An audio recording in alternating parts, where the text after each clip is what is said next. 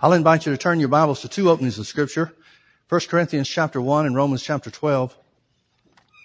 We started a series a couple of weeks ago uh, in t- that we've uh, titled Sanctification, and we're using uh, First Corinthians chapter one and verse thirty as a beginning point for that. We'll read that. But of him, Paul is speaking by the Holy Ghost, but of him are you in Christ Jesus, who of God, Jesus is made by God, the Father, the will of the Father, unto us, wisdom and righteousness and sanctification and redemption. Now, notice he mentions four things, and, and most people focus on three of those. Wisdom, that's a great thing. Everybody needs that. Everybody wants that. But that's not just a one-time thing. It's not that just that Jesus was made unto us wisdom and you never have any need for wisdom from that point forward. For example, in James chapter one, it says, if any of you lack wisdom, let him ask of God. Well, the ones he's talking to are people that have already been uh, brought into the family of God. Jesus has already been made unto them wisdom. So if Jesus has been made unto them wisdom and that's a one-time thing, why would they lack wisdom? Now, it's saying Jesus is the source of wisdom that we can tap into any time that we need to. Then it says that Jesus is made unto us righteousness. Well, righteousness is a one-time thing. That's accomplished only by the blood of Jesus. The Bible says we've been washed and purified by the blood of Jesus. But you know as well as I do that you don't come to the end of your righteousness at the moment that you're saved. We don't grow in righteousness, but we sure do grow in the knowledge of it. And the more and more we grow in the knowledge of righteousness and who we are in Christ and what that means to us, the more we're able to walk worthy of the Lord and walk pleasing unto him. Then the last one, it says he's made unto us redemption. Well, redemption is a one-time thing. Jesus pays for the price once and for all, but it's not that we understand everything or know everything about it as soon as we get saved. Again, that's something that we grow in the knowledge of it. We find out what redemption means. We find out what Jesus has redeemed us from. Galatians three thirteen, Christ has redeemed us from the curse of the law.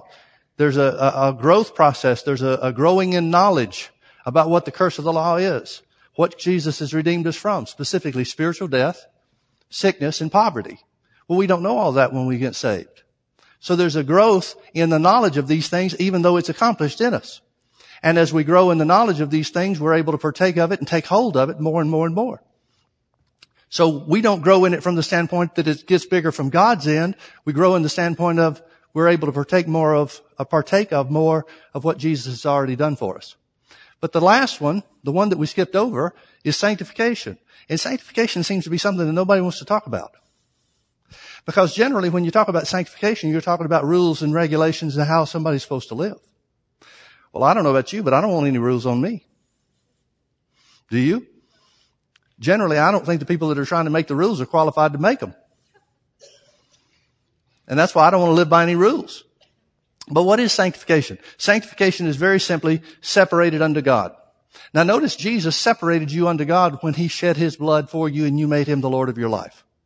That's when sanctification took place for you. Once and for all, you were separated from the world unto God. But that doesn't mean you know everything about the way you're supposed to live, does it?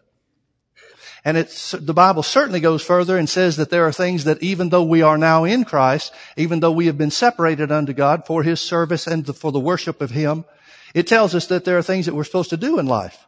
Now turn with me over to Romans chapter twelve, because Romans chapter twelve verses one and two really settle the sanctification issue. Churches have fought for years, hundreds of years really, over what sanctification is. A lot of people in the body of Christ say that Jesus sanctified us uh, according to First Corinthians six twelve. We were washed and we were sanctified by the blood of Jesus, and so that's it. Sanctification is a done thing, done deal. But then others in the body of Christ talk about sanctification as either an event or a process that takes place after you're saved that purifies you and separates you for the things of God. Well, what is it? Which one is it? It's both. I don't discount anybody. For example, John Lake talks about sanctification as being a one-time event in his life after he got saved. He talks about how that there was a point in time where he was praising and worshiping God, and the Spirit of the Lord came in the room where he was. Uh, he was alone. The Spirit of the Lord came in the room where he was, and he said, he burned out all of the desires that I had for the world, the things of the world. Well, I haven't had an experience like that. Have you? He talks about that as being a sanctification experience, and because it happened to him, he taught that everybody should have the same thing. Well, I haven't had that. I've had more of what Romans chapter twelve verses one and two talks about as a process. Now, I don't doubt for a minute his, his experience, but I can't build a doctrine off of his experience or anybody else's. Amen? And we all have a tendency to think whatever God has done with us is the way it's supposed to work with everybody.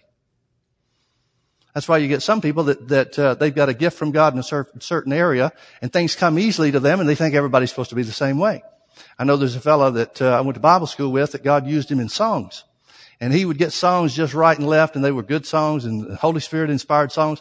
And he said that everybody is supposed to operate the way that he does. Well, I can't. I don't have what he has.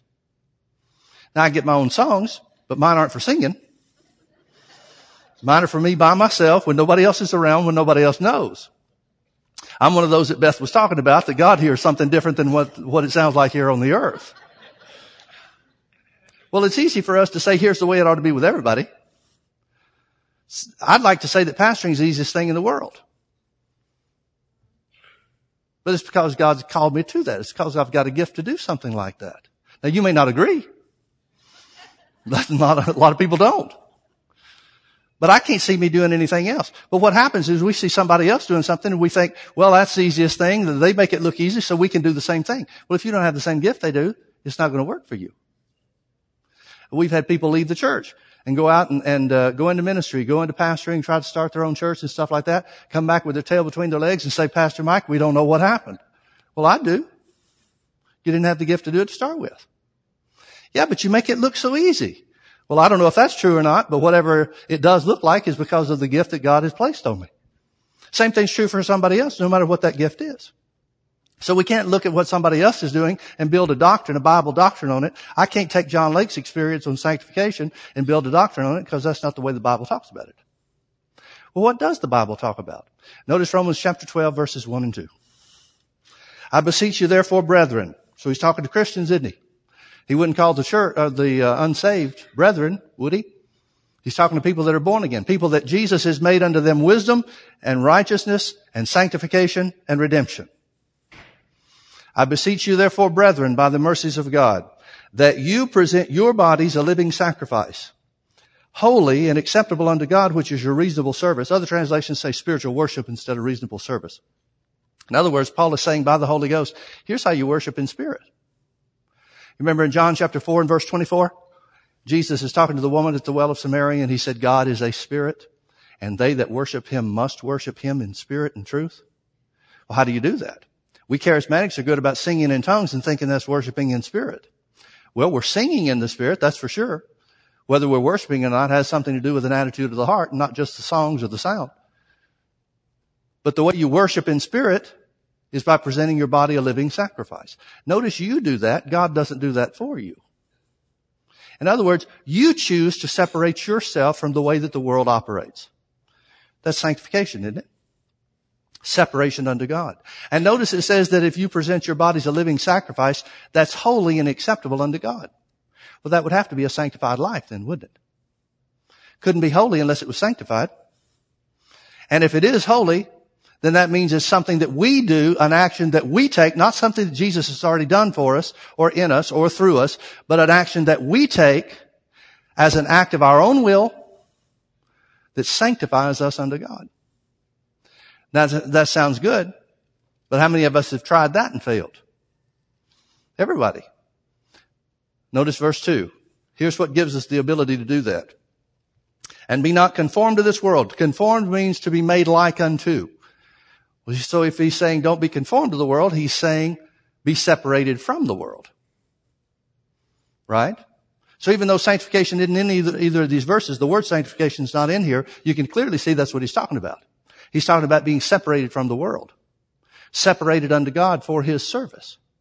And be not conformed unto this world, but be transformed by the renewing of your mind, that you may prove what is that good and acceptable and perfect will of God. The word prove means to determine by experience. It's literally saying if you want to know the will of God in your life, you're going to have to renew your mind to the word. If you're going to experience the word of God in your life, it's going to be through the renewing of your mind. If you're going to present your body a living sacrifice, it's going to be by the renewing of the mind. In other words, it's the gaining of knowledge, or maybe we say growing in wisdom. It's through growing in wisdom, the knowledge of the Word, and the Word of God is wisdom, so that would have to be true. Renewing your mind would be growing in wisdom. It's through growing in wisdom, the renewing of the mind, that you gain the information that you need about what Jesus has already done for you, not what he's doing for you now. He's not doing anything for you now. The Bible says he's seated at the right hand of God. Yeah, but doesn't the Bible say he's making intercession for us at that right hand of God? Yeah, and what that means is he's sitting down is the proof that you've been redeemed. If there was anything more to do, he'd be up doing it. But there's not. The work is finished. The grace of God is completed in redemption. So he's seated at the right hand of God the Father. He's not doing anything for you now because the work is finished. And because that work is finished, it's left incumbent upon you and me to grow in the knowledge of what was done so that we can partake of it. Wouldn't it be nice if thing, the things of God just fell on us like ripe cherries off of a tree? Wouldn't that be nice? That's not the way it works, though, is it? The Bible says that the things that we're redeemed from only become ours when we take hold of them by faith. For example, the Bible tells us we've been redeemed from sickness. Healing doesn't just fall on you.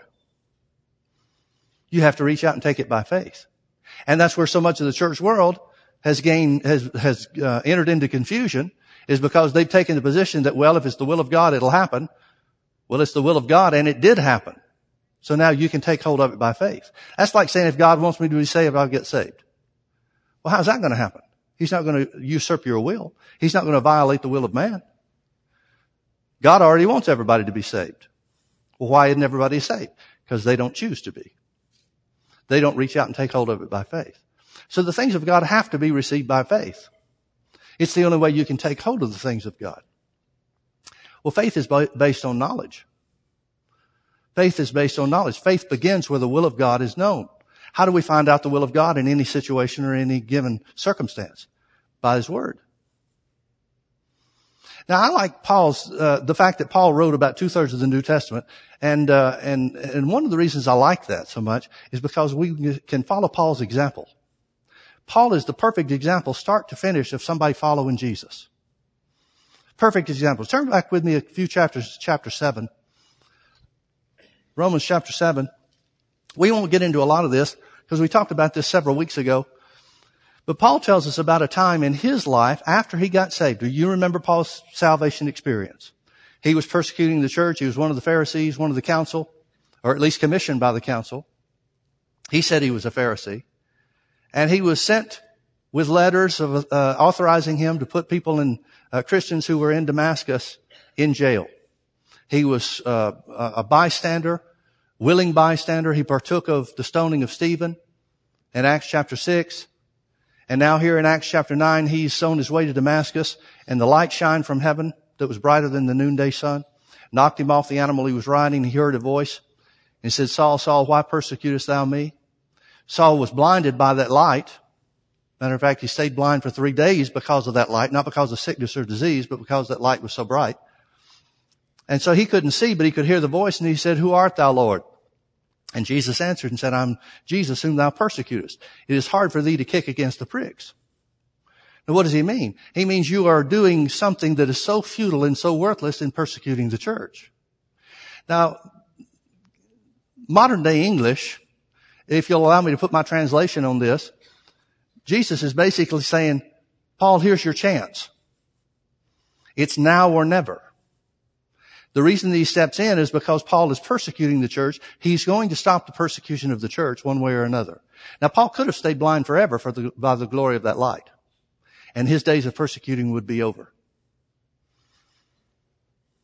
And that's, in my opinion, that's what Jesus is saying when he says it's hard for you to kick against the pricks. He's saying that's a, um, a gospel days term. That's the way they got a, a, a yoke of oxen to move, is they'd take a sharp stick and they'd poke them in the, the rear end. Well, the, the oxen would kick against that, but it wouldn't do any good because they couldn't reach it and they couldn't stop it anyway. Well, that's what he's, that's what Jesus is saying to Paul. He's saying, you can't stop the church by persecuting it. That's good to know, isn't it? Persecution doesn't stop the church. As a matter of fact, every time you see the church persecuted, you see the church purified and come out stronger. I'm not suggesting we believe for persecution, but it's, it kind of works out well. So he says, it's hard for you to kick against the pricks. And, and Saul asked him, he said, What will thou have me to do, Lord? Now, this is an uh-oh moment for Paul. Because up to this point, he's been persecuting the church for one and only one reason, and that is the church is saying Jesus is the Son of God and risen from the dead. Saul says, no way, the law of Moses is the only thing there is, and we're going to shut everybody else up, shut up everybody that disagrees with that. You can see what the spirit of the world is. We don't want to have anybody telling the truth. We've got to shut it down. Well, just as soon as Jesus speaks to him and says, I'm Jesus whom thou persecutest, Paul realizes everything that he's gone for, everything that he's been working against is wrong. So he has an opportunity here. He can either argue with God about it, which he's in not much of a position to do at that moment, or he can change his life, and he chooses to change his life. So he said, what would thou have me to do, Lord? He calls Jesus Lord. He knows he's risen from the dead because Jesus is talking to him. So at that moment, Saul is saved. Now, I don't know about you, but I didn't get saved that way. Anybody here get saved like that? Anybody see the light from heaven cause you to get saved? Hear a voice from heaven saying, this is Jesus. Now's your time. I didn't get saved like that. I didn't have an experience like him. We can't build on Paul's experience, but we can build on the result of making Jesus the Lord of your life and changing things around. Now, somewhere between then and when Paul starts writing letters to the church, writing the letter to the Romans that, uh, that we have record of, somewhere in that time, Paul has an experience that's very similar to ours, everybody does, where he's struggling with his flesh. He has a conflict between what his spirit wants to do, the man on the inside, the real him that wants to serve God, and his flesh which does things that his spirit resents. If you'll allow me to put it into these terms, he's having trouble with his conscience. Because your conscience is the voice of your spirit. Your conscience is that which tells you what you ought to be doing, that which is right. But he explains in the seventh chapter of Romans that the things that he, the man on the inside, wants to do, the things that his conscience tells him to do, his, he finds his body doing different things. In other words, the man on the inside is not strong enough to conquer the man on the outside. And the reverse is true. The things that he on the inside doesn't want to do, that's the stuff that his body's doing. Any of you had that conflict? Everybody does. Well, Paul conquers that. He gives us an example of how he conquered that. And his example is the only one that I've ever come to realize in, in either my own experience or in anybody else's that I've ever heard of that really works. He finds out how to conquer your flesh. He says... He identifies that it was gaining knowledge, the realization of who we are in Christ that made the difference. He didn't say that it was rules and regulations imposed by the church that helped him to live right. No, instead he found out who we are and what righteousness really is. That's identified in Romans chapter eight and verse one. There is therefore now no condemnation to them that are in Christ Jesus. The last part of that verse says, who walk not after the flesh, but after the Spirit. That's in some of the older transcripts, manuscripts, and not in others. To the best of my understanding, the oldest manuscripts don't contain that phrase, but others do. Now, even if it does, even if it does in the one that you want to look at, and some people choose to look at the ones that uh, that have that and say, well, no, that's in there. If you'll look now a little bit further in Romans chapter eight, you'll find that he says, well, let's start reading in verse eight, Romans chapter eight, verse eight. It says, so that they that are in the flesh cannot please God, but you are not in the flesh, but in the Spirit, if so be that the Spirit of God dwell in you. Now, if any man have not the Spirit of Christ, he's none of his. Well, based on that context, even if that phrase, who walk not after the flesh, but after the Spirit, is in verse one, he's talking about people that are not saved. He's saying you're not in the flesh, you're in the Spirit, if the, if the Spirit of Christ is in you, if you've made Jesus the Lord of your life. So there's therefore now no condemnation to them that are in Christ Jesus, period. Being in Christ Jesus makes you in the Spirit, according to Romans eight, nine. That's what he's talking about. Now, that wouldn't be true in every context, but it is in the context that he's speaking. So what is he saying? He's saying it was his revelation, the revelation of righteousness, who we are in Christ, that enabled him to overcome his flesh. He writes further to the uh, to Corinthians, First Corinthians nine twenty-seven. He said, but I keep under my body and bring it under subjection. I, the man on the inside, the spirit man, bring my body under subjection, lest after I having preached to others, I myself should be a castaway. Well, let me ask you a question. How did go, Paul go from chapter seven of Romans, where he couldn't control his flesh, to First Corinthians chapter nine and verse twenty-seven, where he is controlling his flesh with his spirit? How do you get there? That's spiritual growth and development, isn't it? How do you get there? Through a revelation of righteousness, through the knowledge of who we are in Christ Jesus. He's finding out, he did find out, he tells us in Romans chapter eight, that God's not mad at you even if you're struggling with your flesh. Now here where it says there's no condemnation in Romans eight one, there's no condemnation. He, that word condemnation, I was talking to a Greek scholar here not too long ago. He brought this verse to my attention. This word is damnation. It means after judgment. So here where it says there's no after judgment to them that are in Christ Jesus. Even those that are struggling with their flesh. That does not mean that your, that your, your conscience won't condemn you. It doesn't mean that your own spirit won't condemn you. That's the problem Paul's having in chapter seven. He's saying my conscience is condemning me. My conscience is telling me that my flesh is doing the wrong thing. And I, the man on the inside, wants to do the right thing. I want to obey my conscience, but I don't find the power to do it. How did he find the power? To come to the realization of who we are in Christ. The realization that God's not mad at you. He's not upset with you. He's not against you. No matter what struggle you're having with your flesh, no matter how many times you're stumbling and falling over your flesh, God's not against you. It just comes down to renewing your mind to the Word, renewing your mind to who we are in Christ Jesus. That will give you the ability to conquer your flesh with your spirit. So what does that mean? That means that Paul's experience, his example, is to find out who you are in Christ and don't just be satisfied with stumbling over your flesh. He writes to the Galatians and he says, don't let your liberty be evil spoken of. Don't use it as an occasion to serve the flesh. So what is Paul finding out? Paul's finding out the same thing that the scripture, that he writes to us, that scripture tells us. We need to know who we are in Christ, the power that we have to overcome the flesh, the sins of the flesh and so forth. Don't be satisfied with stumbling over your flesh, but grow in God. Now what does he do? Paul grows to the place where he doesn't live by his conscience alone, but by the conscience of other people. He goes from the weakest of Christians, where he can't control his flesh, to a strong Christian that's living not just by his conscience, but by what other people believe too. Turn with me over to First Corinthians chapter six. Let me show you a couple of scriptures here. And again, we're still talking about sanctification. We're still, still talking about manner of life. First Corinthians chapter six, let's start reading in verse, uh, well, verses nine and ten, he gives a list of, of those who shall not inherit the kingdom of God. He ends in verse ten, none of these people shall inherit the kingdom of God. Verse eleven is really what I want you to start seeing. And such were some of you before they were saved, in other words. But you are washed, but you are sanctified. He's talking salvation, isn't he? But you are washed, you are sanctified, you are justified in the name of the Lord Jesus and by the Spirit of our God. All things are lawful unto me.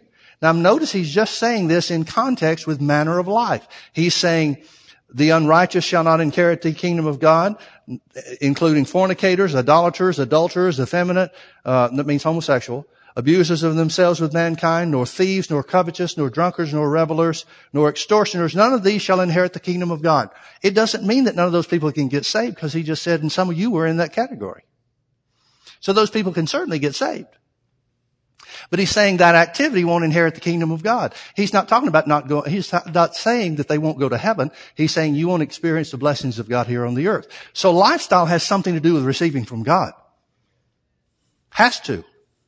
Now, why is that? Let me stop and take a little side journey here. Why is that? Is it because God's mad at you if you don't live right? No. Paul just told us in Romans chapter eight, verse one, God can't get mad at you no matter what because you're in Christ Jesus. Well, then why does lifestyle have something to do with receiving from God? John said, John writing to the church, First John chapter three, maybe we ought to look at this. Hold your finger here. We're coming back to First Corinthians six. But First John chapter three, about verse... Uh, I'm going to guess twenty-one. John said, beloved, if our heart condemn us not, he's talking about your spirit. In other words, the voice of your spirit, which is your conscience. He said, if our heart condemn us not, then have we confidence toward God. Notice your confidence toward God. And faith is necessary to receive from God. So he's talking about the operation of faith. He's saying faith is necessary, that for faith to operate, it is necessary for you to have a clear conscience before God. Now, the only thing your heart's going to condemn you for is a step outside of love, because love is the only commandment there is in the new covenant. And remember, Galatians chapter five, or Galatians chapter six and verse five says that faith works by love. So your heart, your spirit, your conscience is always trying to keep you in love for at least for one purpose, so that you can receive from your Father. So John says, if our heart condemn us not, if our conscience isn't telling us we're doing the wrong thing, in other words, if our heart condemn us not, then have we confidence toward God, and, verse twenty-two, and whatsoever we ask, we receive of Him, because we keep His commandments and do those things that are pleasing in His sight. Now, what commandment does he mean? And this is his commandment, verse twenty-three, that we should believe on the name of the Lord, His Son, Jesus Christ, and love one another as He gave us commandment. In other words, he's saying you got to walk in love if you're going to receive from God. Well, you can't be an idolater and receive from God. That's what he means. He, these people cannot inherit the kingdom of God. He means you can't receive from God here. It doesn't mean you can't get to heaven. It means you can't receive the things of God here on the earth. He's saying thieves can't receive the things of God here on the earth. They can be saved. We know thieves can be saved. Paul wrote to the Ephesians and he said, quit stealing. Let him that stole steal no more. Well, really? Christians stealing? Yeah. What does it mean? It means their spirit has not conquered the desires of their flesh to steal. They're saved. They're on their way to heaven. But as long as they're going to give in to stealing, they're not going to receive the things of God here on the earth. Folks, lifestyle is real important. Now, it's one thing for you to stumble and, and fail and, and trip over things of the flesh, like Paul did in Romans chapter seven. God will keep things going on for that, you know, for you in that uh, in that circumstance. God will keep things on working on your behalf because He sees your heart. But once you give in and say, "Well, this is just the way it's always going to be," or whatever the case is, stop listening to your spirit about it. Don't think you're going to receive anything from the Lord. Your faith won't work. Is anybody out there? Can you see that? I'm not asking you to agree with me. I'm asking you, can you see it from the Bible? It may not be good news for some folks, but it's what the Bible says is true. That's why lifestyle is important. That's why God doesn't want you to be satisfied with stumbling over your flesh. That's why God wants you to follow Paul's example and go from where your conscience is condemning you and he's struggling with it to realizing who we are in Christ so that you can overcome it, so that you can be like Paul and say, I keep my body under. That's what sanctification is all about. It's not do's and don'ts. It's not lists of rules and stuff like that. It's you living with a clear conscience before God. And folks, I got to tell you, I've had the same experience as Paul. I've been in times of my life where my flesh defeated me, and I'm now in a place in my life where I have a clear conscience, and there is no comparison between the two. A clear conscience is worth everything. Okay, back to First Corinthians six. Verse eleven, and such were some of you, but you were washed, you were sanctified, you were justified in the name of the Lord Jesus and by the Spirit of our God. All things are lawful unto me. Now, how much is all? What does he mean, all things are lawful unto him? Aren't some of the things that he just identified in that list of things that, that keep you from inheriting the kingdom of God, aren't those contrary to the law of love? Yes, they are. But they're not unlawful for him. Paul is saying, I don't have a rule or a law from God that says I can't do this stuff. I can do anything I want to. I'm still in Christ Jesus. I'll still make heaven. All things are lawful unto me, but not all things are expedient. The word expedient means helpful or beneficial. Just because I can do something doesn't mean that I should. Now, folks, I would submit to you that the conversation that's, that takes place in, in the church about what can Christians do, can Christians smoke, can Christians drink, can, it's all about what we can do, not what we should do. The question really shouldn't be for the Christian, can a Christian do anything? Smoke, drink, cuss, whatever. That shouldn't be the question. Can a Christian? Well, certainly a Christian can. And none of those things will keep him from getting to heaven. The question is, should he? Isn't that what Paul's saying? Paul's saying all things are lawful unto me. Think about where he came from. He came from the place where he was doing the wrong thing and couldn't control his flesh. Now he's saying, I can do anything. He's got a pretty good understanding of who he is in Christ Jesus now, doesn't he?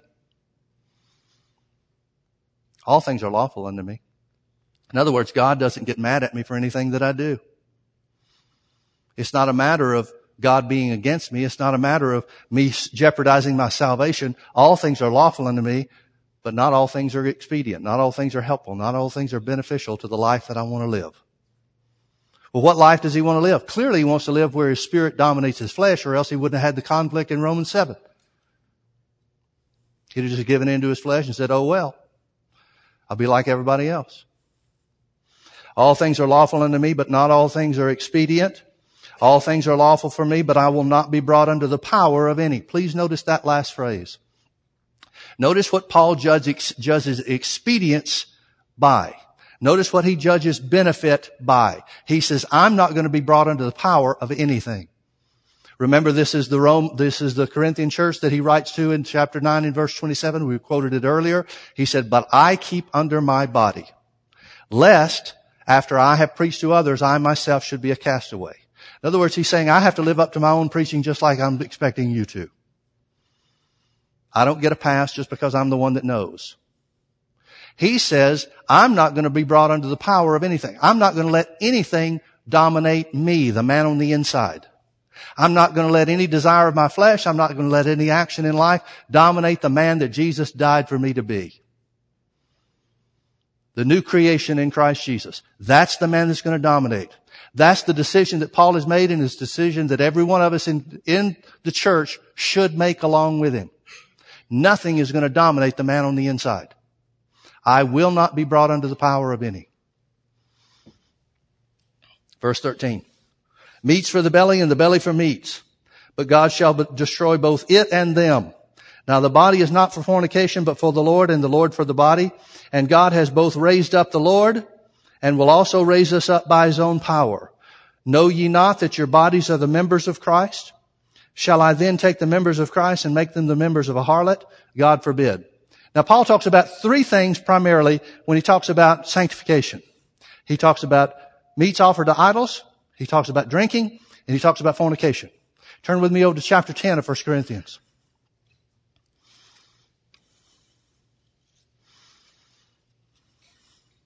Those were the issues of his day. Now, while you're turning there, let me, let me tell you what the meats offered to idols were about. There were, in Gentile lands and Gentile countries, there were all kinds of idol worships, uh, and temples and things like that that were taking place. And many times, most times, the ways that people would worship these idols is that they would bring sacrifices. They would bring animals that, uh, that they were going to, to, uh, to sacrifice to these false gods and these idols. And after they presented them to the temple and sacrificed them, the temple would turn around and sell them to the meat markets. No reason stacking up, you know, dead animals in the, in the back of the, um, temples dedicated to idols. So they'd sell them to the meat markets. Then the meat markets would sell them to everybody in the general population. Well, some Christians started being offended by that. They'd say, well, wait a minute. The food that we're buying to eat, you know, in our households and with our families, that's to eat meat that's been offered to idols. That's not right for us to eat. So it became a real controversy. It became a real issue. So when Paul talks about meats, that's what he's talking about. So First Corinthians chapter ten. Uh, let's see. Let's start reading in verse, uh,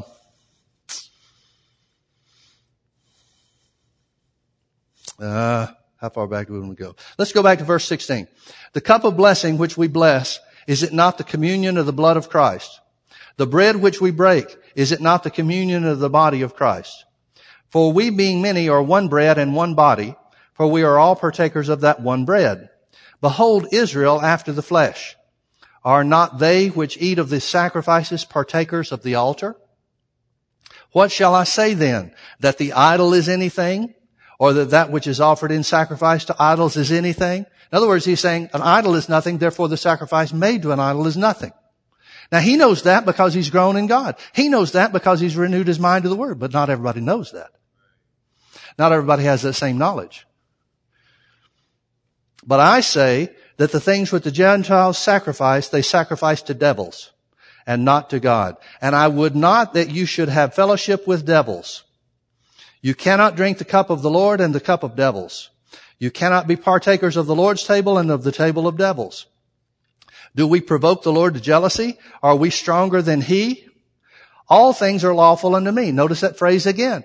He said that in chapter six. Now he's saying it again in chapter ten. All things are lawful unto me. Now what things is he talking about? He's saying it's okay if I eat meat offered to idols, because the idol is nothing and the sacrifice is nothing. Gentiles worshiping idols, they're worshiping the devil, but that doesn't mean I am.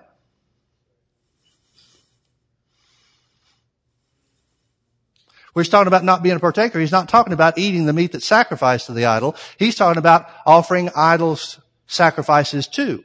In other words, don't mix Christianity with the other idol worship that's going on. That's exactly what happened in Ephesus. In Acts chapter nineteen, it talks about how the, the Word of God was being spread throughout all of Asia in the space of two years. And then it tells us about the seven sons of Sceva. You remember the story? The seven guys that were uh, uh sons of one Jewish exorcist. They saw that Paul was casting the devil out in the name of Jesus. And so they took upon themselves to try to cast the devil out of some person, some woman. And he said, and they said this, "We adjure thee in the name of Jesus whom Paul preaches, come out of him." And the devil in whom this woman was said, "Paul I know and Jesus I know, but who are you?" And the evil spirit that was in that, that lady jumped on these seven guys. In other words, it empowered her to defeat these seven guys, stripped them off of their clothes, and they went running naked down the street. It's not enough to know about Jesus. You've got to know him for yourself. It says that when everybody heard about that, fear came upon all of them, and they started from every quarter bringing their curious arts. That means occult practices and ritual stuff and whatever uh, items and tokens and things like that they had. They brought their religious or, or uh, uh, occult tokens and brought them and burned them in the street, and the, the, the price thereof was some, I don't even remember what the, some number of pieces of silver. It's got the equivalent of five million dollars. Now let me ask you a question. What are Christians still doing with that other stuff?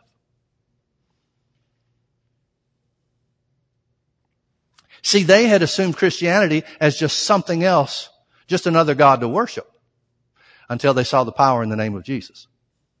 When they saw the power in the name of Jesus, they realized God is the one true God. Jesus is the Son of God. Forget all this other stuff. So in other words, they purified their lives of the other things. And then the Bible says, so the word of God grew mightily and prevailed. It had been preached before, had a great revival before, but it only started prevailing in their lives when they made it first and foremost. That's what Paul is talking about here. He says, all things are lawful for me, but not all things are expedient. All things are lawful, but all things edify not. Let no man seek his own wealth, but every man another's. King James says wealth. It means another's well-being. In other words, don't live according to what suits you. Live according to that which will help and bless and build up your brother. Whatsoever is sold in the shambles, shambles is meat market. Whatsoever is sold in the shambles, that eat, asking no question for conscience sake. For the earth is the Lord's and the fullness thereof. In other words, he's saying there's nothing wrong with the meat. But don't create a controversy by trying to find out where it's been or where it came from. For the earth is the Lord's and the fullness thereof. If any of them that believe not bid you to a feast and you be disposed to go. He's talking about unbelievers then, isn't he? Whatsoever is set before you eat, asking no question for conscience sake. In other words, don't stir up the controversy if it's not there. But if any man say unto you, this is offered in sacrifice unto idols, don't eat it. For his sake that showed it. In other words, he's saying because it means something to the other guy, show that it doesn't mean anything to you. Since it means something to the other person, they've offered it unto an idol, which is the same as worshiping devils. Stay away from it. And let them know that you're staying away from it. Let them know that you're separating yourself from the things of the world. If any man say unto you, this is offered in sacrifice unto idols, eat not for his sake that showed it, and for conscience sake, for the earth is the Lord's and the fullness thereof. Conscience, I say, not thine own, but of the other. For why is my liberty judged of another man's conscience? For if I by grace be a partaker, why am I evil spoken of for that which I have, which I give thanks? Whether therefore you eat or drink or whatsoever you do, do all to the glory of God. Give none offense, neither to the Jews, nor to the Gentiles, nor to the church of God, even as I please all men in all things, not seeking my own profit, but the profit of many that they may be saved. Do you understand what he's saying? He's saying it's okay for me, but I'm looking out for the other guy. If the other guy knows that this is meat offered to an idol, if they know that it's something that the world does, I'm not going to partake of it because I'm not going to hurt his conscience. How could you hurt the conscience of an unbeliever?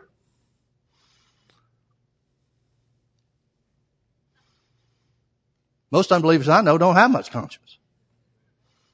How could you hurt the conscience of an unbeliever? He's talking about representing the Lord.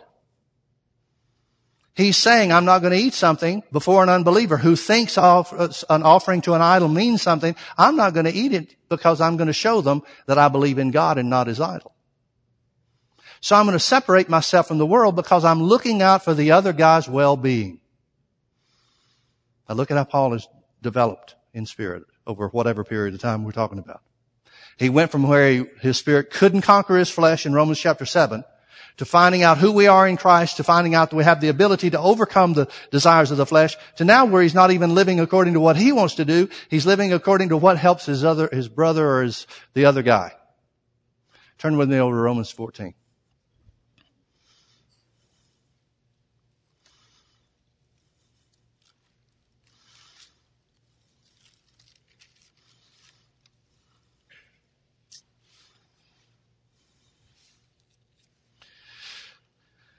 Let's start reading in verse eight. Paul says, for whether we live, we live unto the Lord, and whether we die, we die unto the Lord. Whether we live, therefore, or die, we are the Lord's.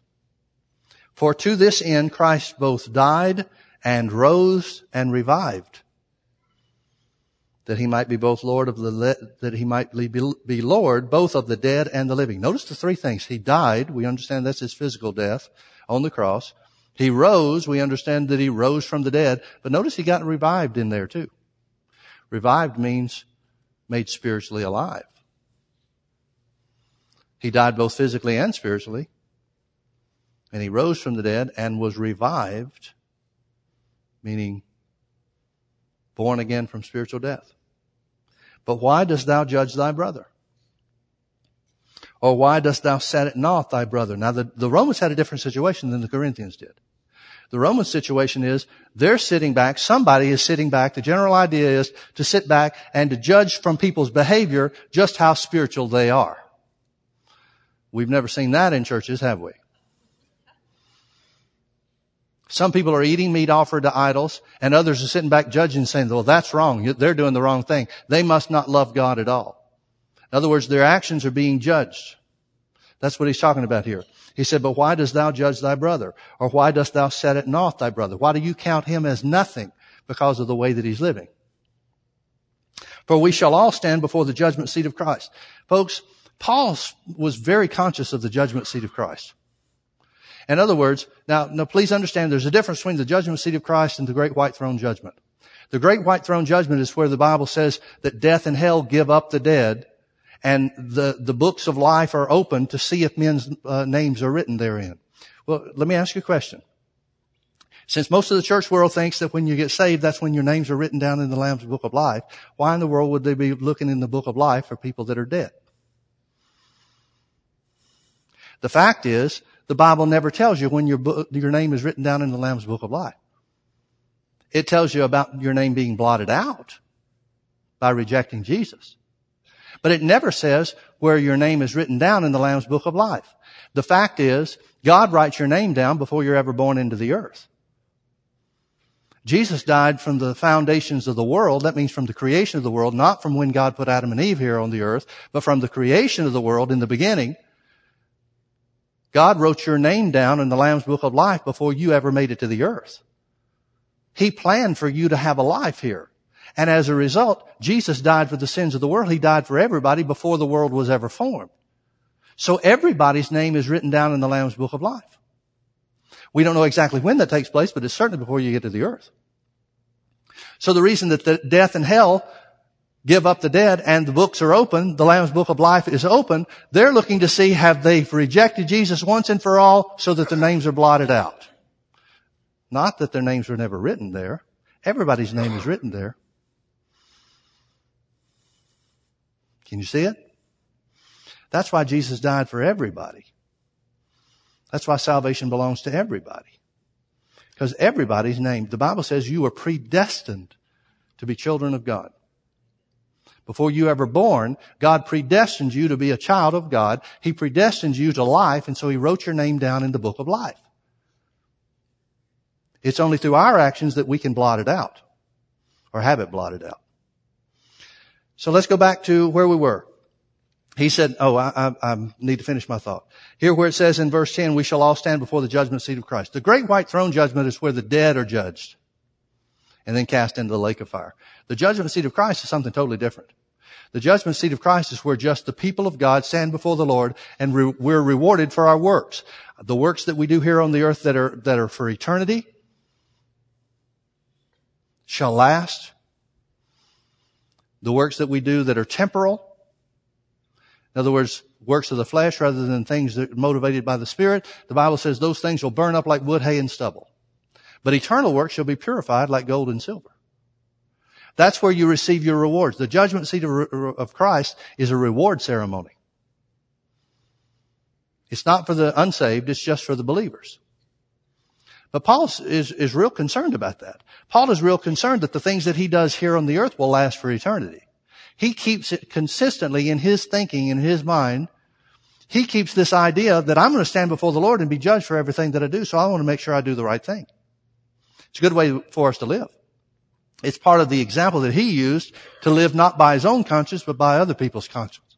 So he said, why dost thou judge thy brother, or why dost thou set at naught your brother? For we shall all stand before the judgment seat of Christ.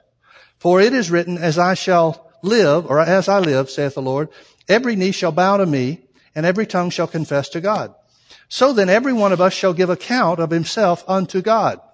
Let us not therefore judge one another anymore. In other words, he says, because God's the one that rewards us for what we do, because our works will either be eternal and last or, or temporal and, and burn up, we shouldn't be judging each other for our works.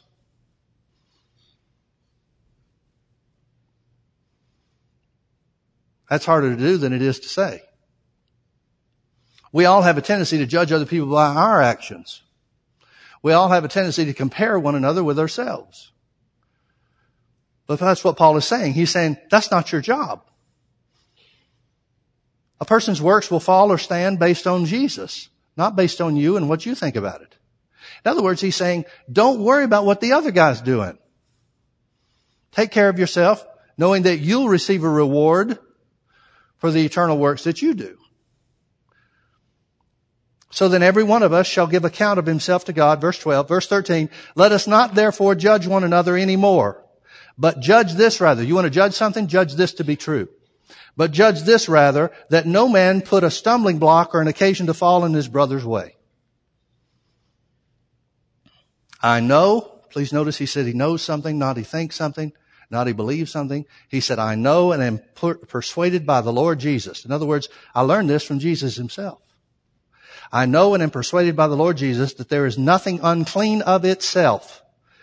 But to him that esteemeth anything to be unclean, to him that is un- to him it is unclean. The word esteem is the same word translated reckon in Romans chapter six and verse eleven, where it says, therefore reckon you yourselves alive unto God, dead unto sin and alive unto God. The word reckon here, this word esteem, means to accept to be true that which is an established fact. So he says, with that in mind, let's read it again. He said, I know and am persuaded by the Lord Jesus that there is nothing unclean of itself. But to him that accepts something to be true, accepts to be true that something is unclean, to him it is unclean. In other words, he's saying, live by your conscience. Other people have to live by their conscience. Everybody lives by their own conscience. So be aware of the other guy's conscience, not what you know about things being clean or unclean. In other words, he's saying it doesn't matter what's lawful alone. Live according to the other man's conscience. Because you don't know what the other guy esteems something. You don't know what the other guy accepts to be true. So don't do anything that puts a stumbling block in his way. But if their brother be grieved with thy meat, now walkest thou not charitably. In other words, he's saying if you use your knowledge about meat offered unto idols, that there's nothing wrong with it, an idol is nothing, the sacrifice is nothing, who cares? If the other guy is damaged in his conscience by your actions, you're not living according to love.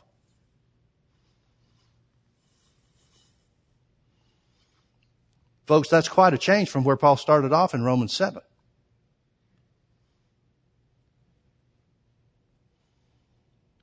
Destroy not him with thy meat. The word destroy means to influence him. In other words, don't influence him to do something that breaks his conscience or violates his conscience. Destroy him not with your meat, for whom Christ died. Let not then your good be evil spoken of.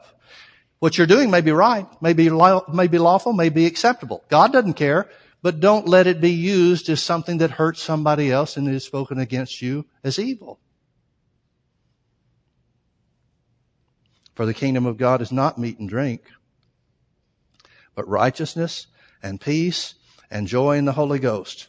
For he that in these things serveth Christ is acceptable to God and approved of men. Let us therefore follow after the things which make for peace. He didn't say, let us therefore follow after the things you know are okay. He said, follow after the things that make for peace with the other guy. How is Paul keeping his body under? Paul keeps his body under by living according to the other man's conscience. Not even according to his own conscience. His conscience is pure whether he eats or not. He's going to make sure that he doesn't do anything to cause somebody else to stumble. That's how he keeps his flesh under. How many times have we heard Christians say, well, I don't care what anybody thinks about it. I'm going to do what I know is okay. That's not what Paul's saying. Let us therefore follow after the things which make for peace and things wherewith one may edify another. For meat destroys not the work of God.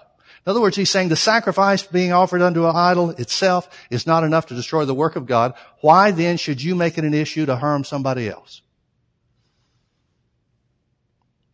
All things indeed are pure, but it is evil for the man who eats with offense. Offense how? Offense toward his own conscience. Not offense toward God. It's not an offense toward God, but it would be an offense toward your own conscience. It is good neither to eat flesh, nor to drink wine, nor anything whereby thy brother stumbleth, or is offended, or is made weak. Now, folks, please notice what Paul is saying. He's saying it's a good thing not to eat anything that offends somebody else's conscience. It's a good thing not to drink anything that offends somebody else's conscience. It's a good thing not to do anything that offends somebody else's conscience. That's a good thing. Well, that would be according to the law of love then. If it's a good thing, it has to be in line with love. Right? Notice Paul does not make a hard and fast rule. Thus saith the Lord, thou shalt not eat anything offered to idols. Thou shalt not drink wine. Thou shalt not do anything therewith whereby people will speak against you. He doesn't say that. He doesn't make a rule. He says, here's what love does. Not everybody is going to love, is going to uh, yield to the law of love. Not everybody is going to be mature enough to want to do what God wants and what the love of God directs them to do instead of what their flesh wants. But he puts it out there and says, here's, here it is. It is good neither to eat flesh nor to drink wine nor anything whereby thy brother stumbleth or is offended or is made weak. Hast thou faith? Have it to yourself before God. He said, this is a matter of believing God individually. Happy is he that condemneth not himself in the thing which he allows. In other words, he's saying the key to happiness is not to judge somebody else for what they do or don't do.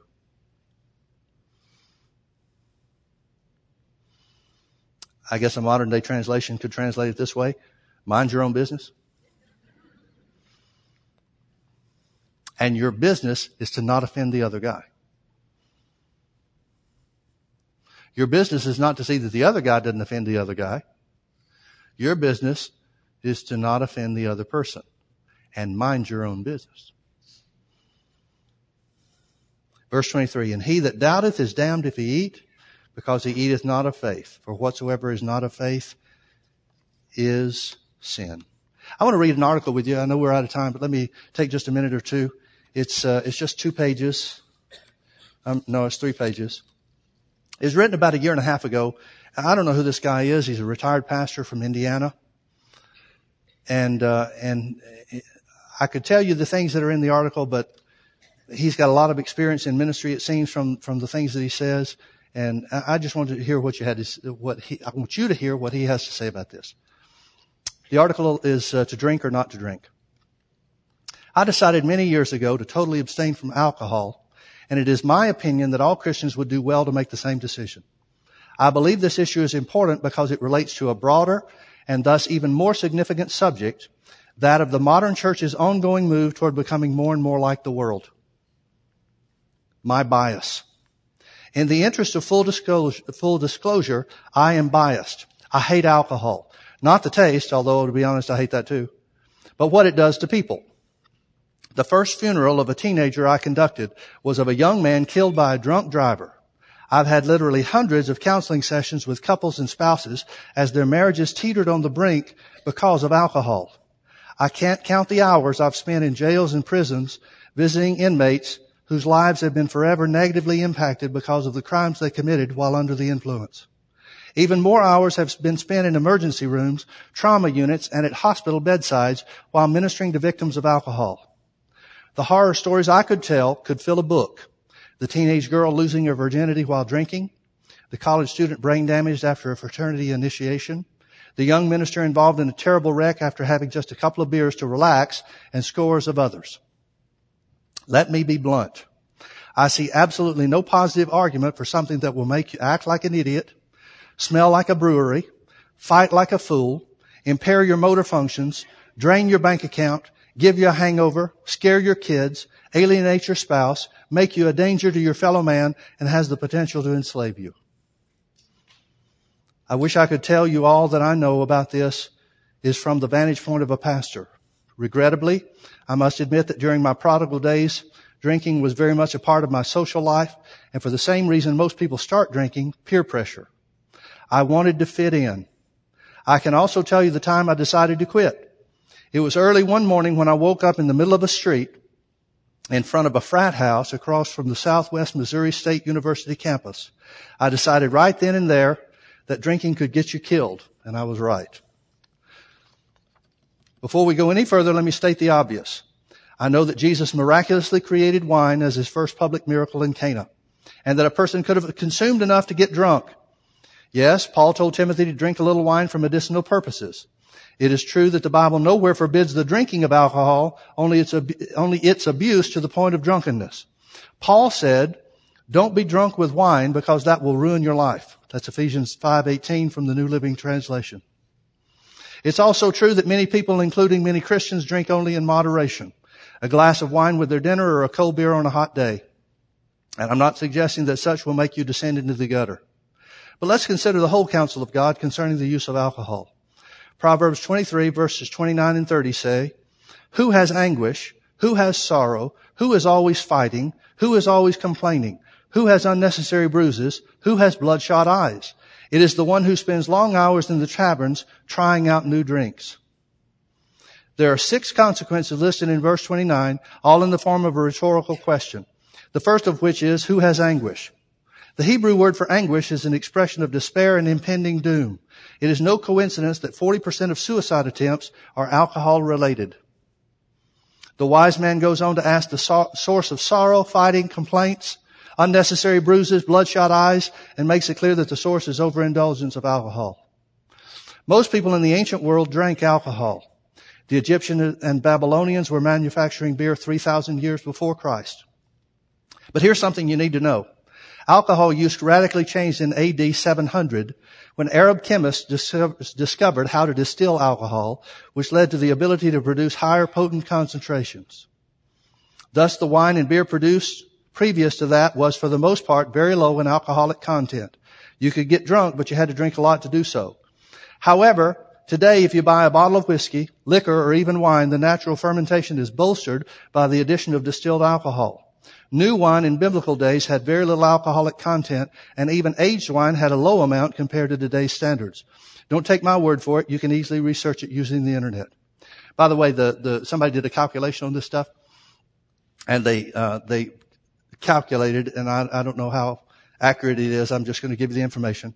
nineteen glasses of wine in Jesus' day would be the equivalent of two martinis today. So when Paul talks about not being drunk with wine, he's talking about something totally different than people indulge in today. Back to the article. So-called adult beverages are very much a part of American social life. However, the advertising industry doesn't sell intoxication, but fantasy. It doesn't sell reality, but fiction. Ads for alcoholic beverages tout happiness, wealth, prestige, sophistication, success, maturity, athletic ability, virility, creativity, and sexual satisfaction. But these are the very things alcohol abuse destroys. Proverbs twenty-three verses thirty-one and thirty-two says, "Don't gaze at the wine, seeing how red it is, how it sparkles in the cup, how smoothly it goes down, for in the end it bites like a poisonous snake, it stings like a viper." I haven't even mentioned the millions of Americans in, that are in bondage to alcohol because of their addiction to it. But listen to the closing verses of Proverbs twenty-three. "You will see hallucinations, and you will say crazy things. You will stagger like a sailor tossed at sea, clinging to a swaying mast. And you will say, 'They hit me, but I didn't feel it. I didn't even know it when they beat me up. When will I wake up so I can look for another drink?'" Let me ask a simple question. Why should you drink? If you never take the first drink, you'll never become addicted. If you don't drink, even if you could handle it, you won't be a stumbling block to those who can't. And I believe Paul said something about not causing your brother to stumble.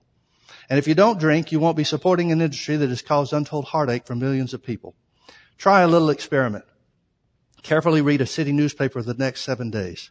Make a note of all the stories of tragedy and heartache that somehow involve alcohol. Then against that backdrop, try to defend its use. A quote often attributed to Abraham Lincoln is, "Alcohol has many defenders, but no defense." At the beginning of this article, I suggested that this topic is representative of the broader subject of the church becoming more and more conformed to the world. I have a number of preacher friends who are social drinkers. I know of several churches that have changed their policy manuals to allow for social drinking. I've even heard it defended as a tool for evangelism. And he says in parentheses, "I wish I had the space to deal with that one." But let's be honest. Is it not simply an attempt to fit in with the world? What happened to don't become so well adjusted to your culture that you fit into it without even thinking? That's Romans twelve two from the Message translation. America's number one problem drug I'm sorry, America's number one problem drug is not an illegal drug like cocaine, marijuana, meth, or heroin, as big a problem as they are. The number one problem drug is a lethal one, alcohol.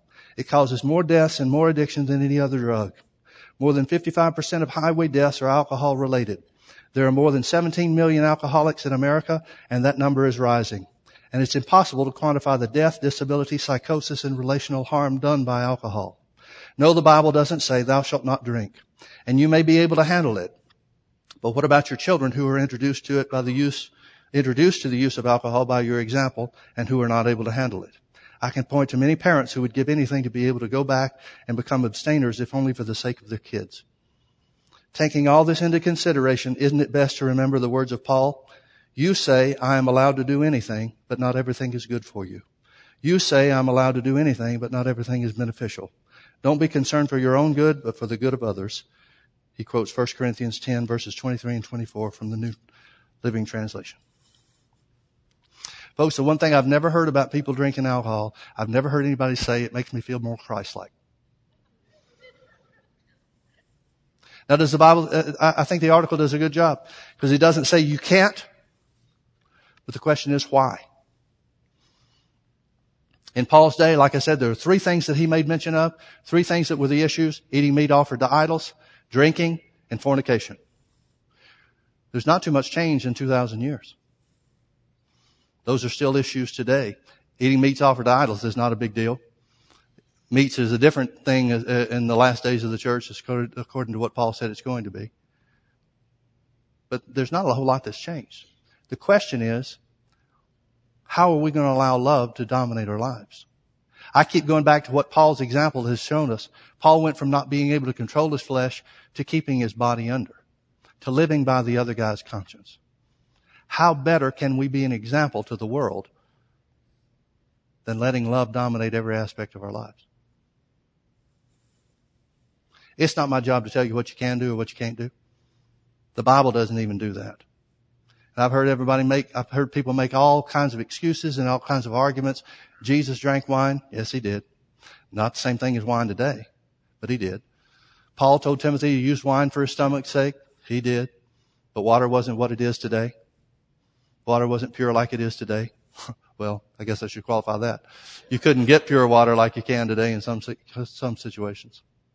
There's all kinds of excuses. There's all kinds of reasons that you can use. The question is, what is it going to do to the other guy? That's the way that we ought to live our lives. That's what sanctification is about, folks. It's separating yourself for the service of the Lord, not what suits you, but what can help and bless and benefit the other guy. Let's pray. Father, we thank you so much for your word.